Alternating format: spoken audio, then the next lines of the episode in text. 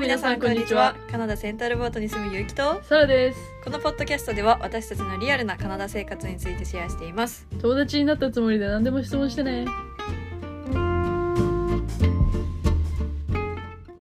今思えばかなあの時はあ本の当時には辛本かった当に地獄だったね二人ともうね、ん死んでたうちも人生で初めてバスの中で泣いたもうわんしかも人生人生で初めて人の前であんなに大泣きしたし、ーうん人生で初めて公共の場で泣いたし、うん人生で初めてもう何起きるのが苦痛でしかなかったしなんか死にたいとは思わないけど、うん帰国したいはめっちゃ思ってたし、本当に辛かったよねね二、人とも二人ともとか結城の方が辛いと思ういけやどいやいやいやいやサラも人生で初めて犬を洗いながら泣いたああーと床掃除しながらポロポロうポロポロんって涙出てきたけどまあ何が一番きつかったのその涙が出る理由となんしてかやっぱりそのサラのし職場は特にカナカナダのこう環境じゃないからこそうん対等に扱われてないっていう気分気持ちがすごかったのそのうサラと一緒に働いてたその最初はみんな洗う人だったの犬をんアシスタントだったのに、うんその二人はもう資格を持ってたわけうんだから切ることもできたわけよでどんどんこう昇格していく中で、まあ、インターン生というかさ、うんアシスタントでこう留学生そうだでっねていう感じで。うんこう一番下のことを全部やらなきゃいけないわけ一人であー結局みんないなくなっちゃうから。うんでちょうど辞めて人が辞めていった時期もかぶってその本当にその海外から来たっていうかうん留学生っていう感じの人がサラだけだったから、うんこう自分がこうステップアップしていけない辛さと、うんどれだけ頑張っても頑張っても認められないというかうんそのなんていうの上に行く道がないっていう努力しても努力しても何も変わらないっていうのが辛かったね。うんなるほどねうんあとはもうみんなピリピリしちゃうからやっぱり生き物扱ってて、うん忙しい時期だとやっぱりと犬を洗う数も増えてきて切る数も増えてきて、うん本当はもうこんなに人って一日にこんなに犬切っちゃダメだろっていうぐらいこう毛をカットしなきゃいけない頭数が増えてくるとうやっんぱり洗う人も洗う人が一人だったわけ一時期、だから全部の犬を洗わなきゃいけないうん一人でだから一日多い時13頭とか洗ったりしててそれで大型犬が続くともうメンタルやられてうたんなるほどね一人でこもってうるさいところにずっといてまあまあまあまあ言いながらドライヤーかけてみたいなのでうん結構環境的にもやられていった気がするうメんンタルがそうだねうん一人だったっていううん病む条件が揃ってるって感じだね 太陽も浴びれないしやっぱ朝早くそう出てだね夜うん帰ってくると沈んでたりするからっうんていうところかな きつかったねあでも人は本当にいい人たちばっかりだっうたん気にちゃんと気にかけてくれうてんなんか普段あんまり喋らなくて怖いような人でもうんちゃんと「あの子大丈夫?」って見てくれたりうんこう傷もうそれを見せちゃダメなんだけうど、んあまりに辛そうすぎたらしくて、こうちゃんと睡眠薬くれた り夜ちゃんと寝なよって言ってうんお菓子くれたりするいい人だっただからみんな、うん悪い人はいなかったさらそれが助かったね本当にそれがよかだっから余計辛いのよ、たああなるほどねうんあーっていう感じだったねあでもそれはどこでも起こりうることだと思う 普通にサラが初めてそういうフルタイムとか社会人になったから、まあ、そういう普通の辛さだね多多分ね忙しいみんなが通ることだとう思う、かんなもう勇気は別だと思うけど本当にまあそうね、まあ、うちはそのなんだろうね今思えばもうよくわかんないけど、まあ、まず先生からのプレッシャーはすごかったっうんていうのは正直その面接2回目を受ける前に友達同じクラスの子でその同じ、まあ、ホテル、まあ、有名ホテルがありますとうんそのホテルの上層階がレジデンスになってるのねあそうなのそう30 20, 20階までがホテルでうん20階から63階までがレジデンスみたいなえじゃあ感じのビルディングだったの有給働いてるそうえじゃあその上で働いてたのうんえっ、とエントランスは入り口なのよだってエントランあスそっじゃかそんっだかかそっからそれは完全に分かれてるのねホテルの入り口とあーレジデンスの入り口は完全に分かれててでもレジデンスはそこからエレベーターに乗ると20階から以上がみたいな感じでおーだからちょっと複雑な構造にはなってるうんでそのホテル側というか、まあ、その1階のところに、まあ、レストランがあって、うんそこで働いてる子がいてでその子が先生のその知り合いのもとで働くのは、まあ、きついよとうんでその子も実際に泣いたりしてるのをことがあったのようんでそれで一回ちょっとやめやめたかった時期もあったのそのに、うん二次面接を受けたくもないなるほど時期も正直あったんだけどまあ言ってた通りって感じうん定期的に先生が、まあ、月1ぐらいでうちらと面談をするのねで先生と上司はもう常につながってるの多分毎日連絡してるレベルあでう、んうちらが授業でどうだったとかテストがどうだったとかもマネージャーに行くしうちらが仕事場で何何をしたかどういうやばいねことができてるかとかっていうのも全部先生に行くしみたいな。 付き合ってんじゃないでっていうぐらい、うん本当にずっと連絡取るぐらいで、うんだから、まあ、マネージャーからその学校に対するプレッシャーとかはもちろんないけど、うん先生からなんかあなたたちは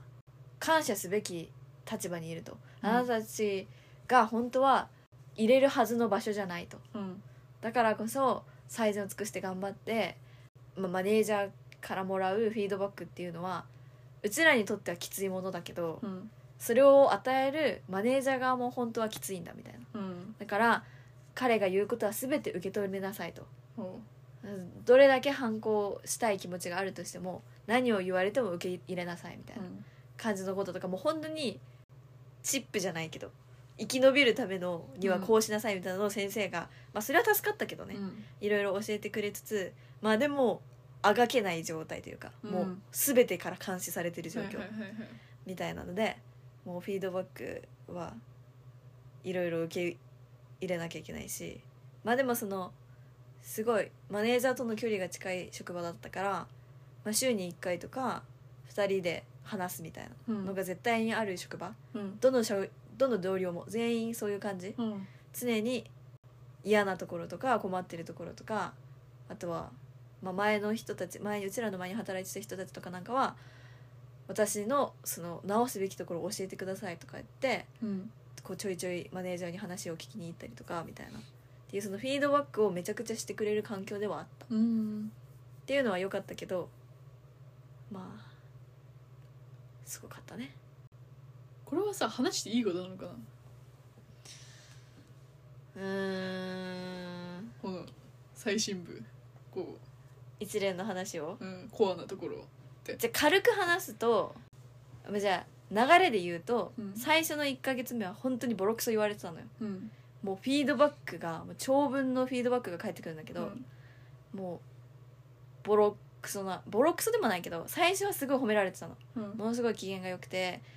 まあ、そこからフィードバックが始まりましてで結構マネージャーの機嫌のアップダウンがすごい激しい人だったのねうんでまあいろんな本当に一人で全てを抱え込んでる人だったから、うんその職場の状況とかも、うんあとはまあ家族のこととかもいろいろあったみたいだし、まあ、それは理解はできるんだけうど、ん本当に激しい時はすごいのよ当たりが。波ねそうでまあそのフィードバックもものすごいきつかったしっていうのがまあ1ヶ月目ぐらいうんで2ヶ月目ぐらいにはそのまあ矛先がうちに向かってたものがその同じタイミングで入った違う子に向き始めてうんその子がまあ辞めちゃったのよでまあそこからなんだろうなこのどう表どう言ったらいいのか分かんないけど同僚と部下っていうよりあ違う上司と部下っていうよりかはもう上司からの愛着がすごくなったのようんもう君しかいないみたいな。うんね、もう一人おうちらよりちょっと後に入ってきたその若い子がいたんだけど、まあなんかその子とも比べられうんでなんかまあ多分女だからっていうのときっとまあ多分アジアの何も言えない女っていうのもあるのか知らないけど、うんまあもうすごいなんだろうな執着され始めたというか、うっんていうのでまあそのおかげでシフトはいい時間帯、ううんちはその中間の時間が一番ずっと誰かと一緒にいれる時間帯なのね、朝になると半分時間8時間のうち4時間は一人でデスクに立ってるのようん朝は。で中間の人は、えっとちょうどその朝と夜の代わりの間に入ってるから、うん常に誰かが隣にいる感じ、うで夜の人は、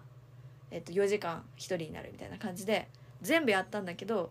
まあ、結構その好かれてた時は中間の時間をめっちゃくれててうんっていうのもマネージャーには毎日会えるしうんまあすごい学べる時間一番うんその2人のじょ同僚からいろんなことを教えてもらえるから、っていうので、まあ、シフトをいいように組んでくれたりとか、まあ、なんかいろいろあったけどまあ結果的にそこから、まあ、機嫌が良かったのは1ヶ月2ヶ月もうすごい波よね本当に、うんで毎日終わったら報告をしないといけないのね、うん報告書みたいな感じで「今日はこうこうこういうことがありましたと」うんで、まあ、明日もよろしくお願いします」みたいな。うんもう長文を毎日送らなきゃいけなくて、まあ、そういうのプラス朝4時に起きる日もあればもう何出勤が5時からの時もあるしみたいな、うん7時かうん7時の時、7時え違うな3時か、うん3時の時もあるしみたいなその多分生活リズムの悪さもストレスには多分なってたと思うし、うんまあ、マネージャーは最悪だったねそうだねなんかその尋常じゃないうん落ち込み方をしてたのよ一時う期んすごく、うんでこれは仕事普通に仕事で通ってたらここまではならないよなっていう精神状態だったの、うん勇気がねうんでおかしいなと思って後々話を聞いたらやっぱりそういうことだった、うんそういうことだったっていうのはまあご想像に、うんまあ、その最初の1ヶ月めっちゃフィードバックをされうんなんかわかんないけど目も合わせてくれないのようんその2人で指導してもらってんのに一切目が合わないと、うん一1人にはずっと見てんのにっていう時点であもうもうなんだろうな認められてない存在なんだろうなぐらい、でもうちはもうやめたいぐらいの気持ちになっててでそれを先生に話したらそれは1回1対1で話しなさいって言われて、話したら、まあ、そこで打ち解けたわけようんうんでその時から始まりよね基本的にはうんその時にうちがもう大号泣して目の前でう、ん多分弱みを握られたぐらいな感じで、でまあそこから膝の上に座るようになり、まあ、基本的にその人がもともと自己紹介の時点で男女問わず年齢問わずハグが好きって言ってる人だったのようんでうちは最初からハグはうちは慣れてませんと言って、うん最初はあんまりしてなかったのうんなんだけど、まあ、その時をきっかけに、まあ、なんかこうオープンになり、まあ、ハグをする回数が増え、まあ、大体1対1で話し合うと、まあ、うちがもういろんな意味でなんていうの圧倒されてるからじゃないけど、うんすぐ涙が出る状況だったのうよ、んで涙が出ると「もうなんかごめんごめん」みたいな感じで膝の上に座らされると。うんでもなんだろうなしかももう先生からの目的には彼の言うことは全て彼のことは受け入れなさいって感じだったから、うんどこまでを抵抗していいのかが分からなかったのよ。はいはいはいでうちの中でもこのポジションは捨てられないものっていうのはもちろんあったし、うん終わりが見えてるからこそ耐え抜こうとはちょっと思ってたのよ。うんで、まあ、それが過激し始めたのが本当に最後の1ヶ月ぐらいうんで彼がハッピーな時はハッピーに働きてたし、辛ていかうん時は流されてたよね、でなんかそれを先生がそれそのそのことに関してじゃないけど、まうんあ先生が似たなんか言ってたのが、まあ、それは本当に納得って思ったのが指導者って二手に分かれるのよ。うんで一つがえーっとなんて言えばいいんだもうビジネス的な指導者っうんていうのも例えばもうルールに完全に沿う感じうんだから3回ミスをしたらあなたは解雇ですって言ったら3回その解雇をするまでは、まあ、あなたはこれをやったから次回はないようにしてくださいねって、そんなにこう怒りもしなければ、まあ、すごい慰めるわけでもないうんもう業務的にやるうんでも3回ミスしたらもうさようならうんみたいなもう情はあんまり入れない、まあ、いい関係を築くために情は多少は含めるけどそこまで入り込まないうんタイプともう完全に情で部下を連れていくタイプ、うんもうそこはその人の人間性を見てなんかこいつならいけると思ったらもう一回チャンスをあげるとか、うん情でつなぐタイプの上司と、うでうちの先生はどちらかというとそのビジネス系のタイプの人間で、ううちのマネージャーは完全に情タイプだったのようんだからだからこそ余計彼のストレスも溜まってる感じそうね保険他の人たちの仕事ができないのに手放さない感じとか、うんでストレスが溜まってるのが全て若もいいその新入社員たちに当たりが来てたって感じかるなほどねうんきついねきつかっったねきつそうだったね、本当に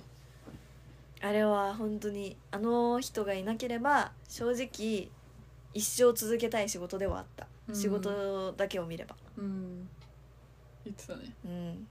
まあただやめてよかったと思う、うん本当にそのやめてよかった、一番最初のホストファミリーのそのママにうんたまに会った時にも「あなたなんでまだ続けてるの?」って怒られるぐらいうのん精神状態というか,、うん会社の状況と、っうんていう感じではあったの、うんそれを最後まで続けたっていうことがやばいねうんでもうちは後悔はしてない何事に関しても、もうそれを忘れるぐらいの勉強量っていうか経験値うんになったし、まあ、もちろんお金も稼げたしうんまあだいぶあの時は本当に辛かったけど、まあ、今思えばもうって感じかなで最後先生に言ったんだよねそう結局そのうちが辞めるまあ、1人辞めちゃったからもう1人入れるということでうん後々入ってきた子がいましてでまあその子と話してて結局うちが辞めた後にその子に結局情が移ったわけですよ、うんお子先がその子に向かいまして、でその子もうちと同じようなことをされ始めたからその子が先生に「ちょっとやばいんです」って言ったらまあもうすぐ辞めなさいということでうんその子もやめまあそれからうちは全然もう本当にもう誰とも連絡取りたくなくなっちゃったからやめてからうん先生とも最後に感謝のメッセージを送ってからも連絡取ってないし、うんもちろんマネージャーとも連絡取ってないけどっていうのもその先生も本当にだからそういう状況が起きてるっていうことは知知ららななかかっったんだたよねだから先生は本当めちゃくちゃいい人なんだよね、うきっとんねまあ本当にだからなんだろうなキャリア重視の先生って感じうん頑張りなさい頑張りなさいって感じ、うんまあだからそうちらのことを第一に考えてくれてたっていうのは正直あるかなうんまあよかったうん、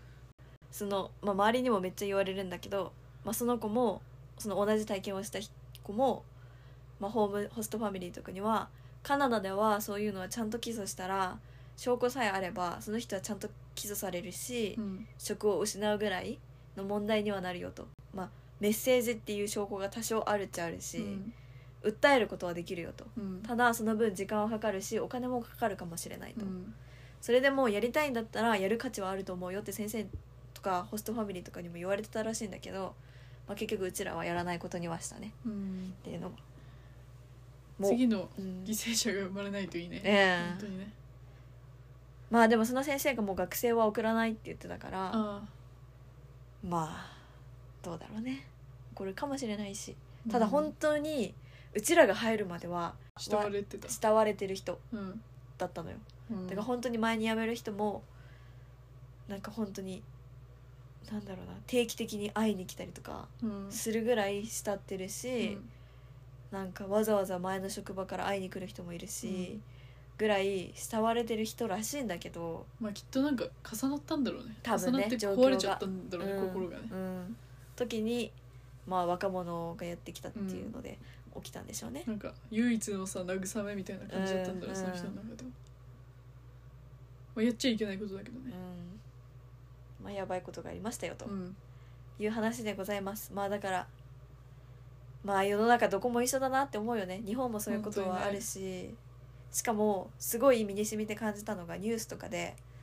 なんか言えなかったとかうんって本いう女の人すごい多いじゃんその気持ちがめちゃくちゃ分かった、うん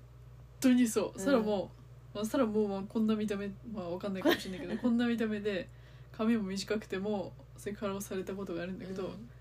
本当にこう長期間やられててもう怖くて言えないうんなぜ何が怖いのか分かんないのようん外部の人に相談すればいい話なのに怖くて言えないあとは、なんて言うんだろうやっぱり大人に相談してもこう大人っていうかうちらも大人だけど、こう分かってくれない人が多いこの可愛がってもらえてるんじゃないとか、うんそうだねだからもう例えばサラなんて彼氏に言っても認めてもらえないというか「うんお可愛い人だね」みたいななんか「サラのこと気に入ってくれてるんだね」みたいな言われて、逃げ場がなくなったうんから、言える人信用できる言える人に言っていった方がいい、うん周りにうんそうだねで助けてくれる人を見つけるべき、うん本当にこれって、怖いようねんうん、まあ、今思えば普通に無理っていいよっていう話なんだけわどかるんだけど言えないのそようその時だともう自分のポジションもかかってるし先生の顔もかかってるしとかっていういろいろが頭の中を巡るとわかるわかる何も言えずていうことがありましたね怖いねいやーっていうことでまあ、うん皆さんもこういうことがあったら訴えましょうそう訴えましょう本当にちゃんと証拠を残してっていう話ですうんということでまあ長いくろないろったけど、うんちょっと暗い話になりましたけど、まあ、全部が全部がそうじゃないのでうん、本当に本当にそうん本当に楽しい思いをして帰ってってる子多いし、ううんなんならそのままそこでコープが終わった後ももう一回ワーホリ取って働くとかうんいう人もたくさんいるし、いるし普通に健全なところがほとんどほとんどだ本と当思うに本当にうん、しかもうちらはそのまあなんだろうな完全に威圧というか圧倒されすぎて何も行動できてないけど大体そういうのはみんなちゃんとあの訴えうんちゃんと対応してるのでうんこれは本当に最悪のケースだと思っていただければ、本当に本当にまあ、そもうっとやばいケースは絶対あるとあ思るうけかどもしれね、ないけど割と最悪なケーうス、だんから絶対信じてくれるというか助けてくれる人はいるし、うん、絶対いる分かってくれる人は絶対いるかうら、ん俺はその人が現れるまでみんなに言い続けるうんうん本当にそう多分周りの人は口に出さなくて確信はなくても何か感づいてる人は絶対いるから、うんそういう人に相談すれば絶対に助けてくれると思ううんなかなかそういうのって多分周りからは言いづらいじゃんそうだねなんかあるのっ本て人が言わない限り、うだんから勇気出して言うのが大事だと思いますはい総じて仕事は大変と、大変だった うんということでこの仕事の話とうん、語学力の話とバックーバー、あ違う僕の6の話ぐらいかなそうだねは終わりで、長くなったけど終わりです、うんカットするかもしれないけど、うんじゃあまた次回で、うん、さよなら次回は楽しい話しましょうん、次回はさすがに楽しい話しようう、うん、はい、 はいじゃあさよならさよならそれでは皆さんまた次回 See you in the next episode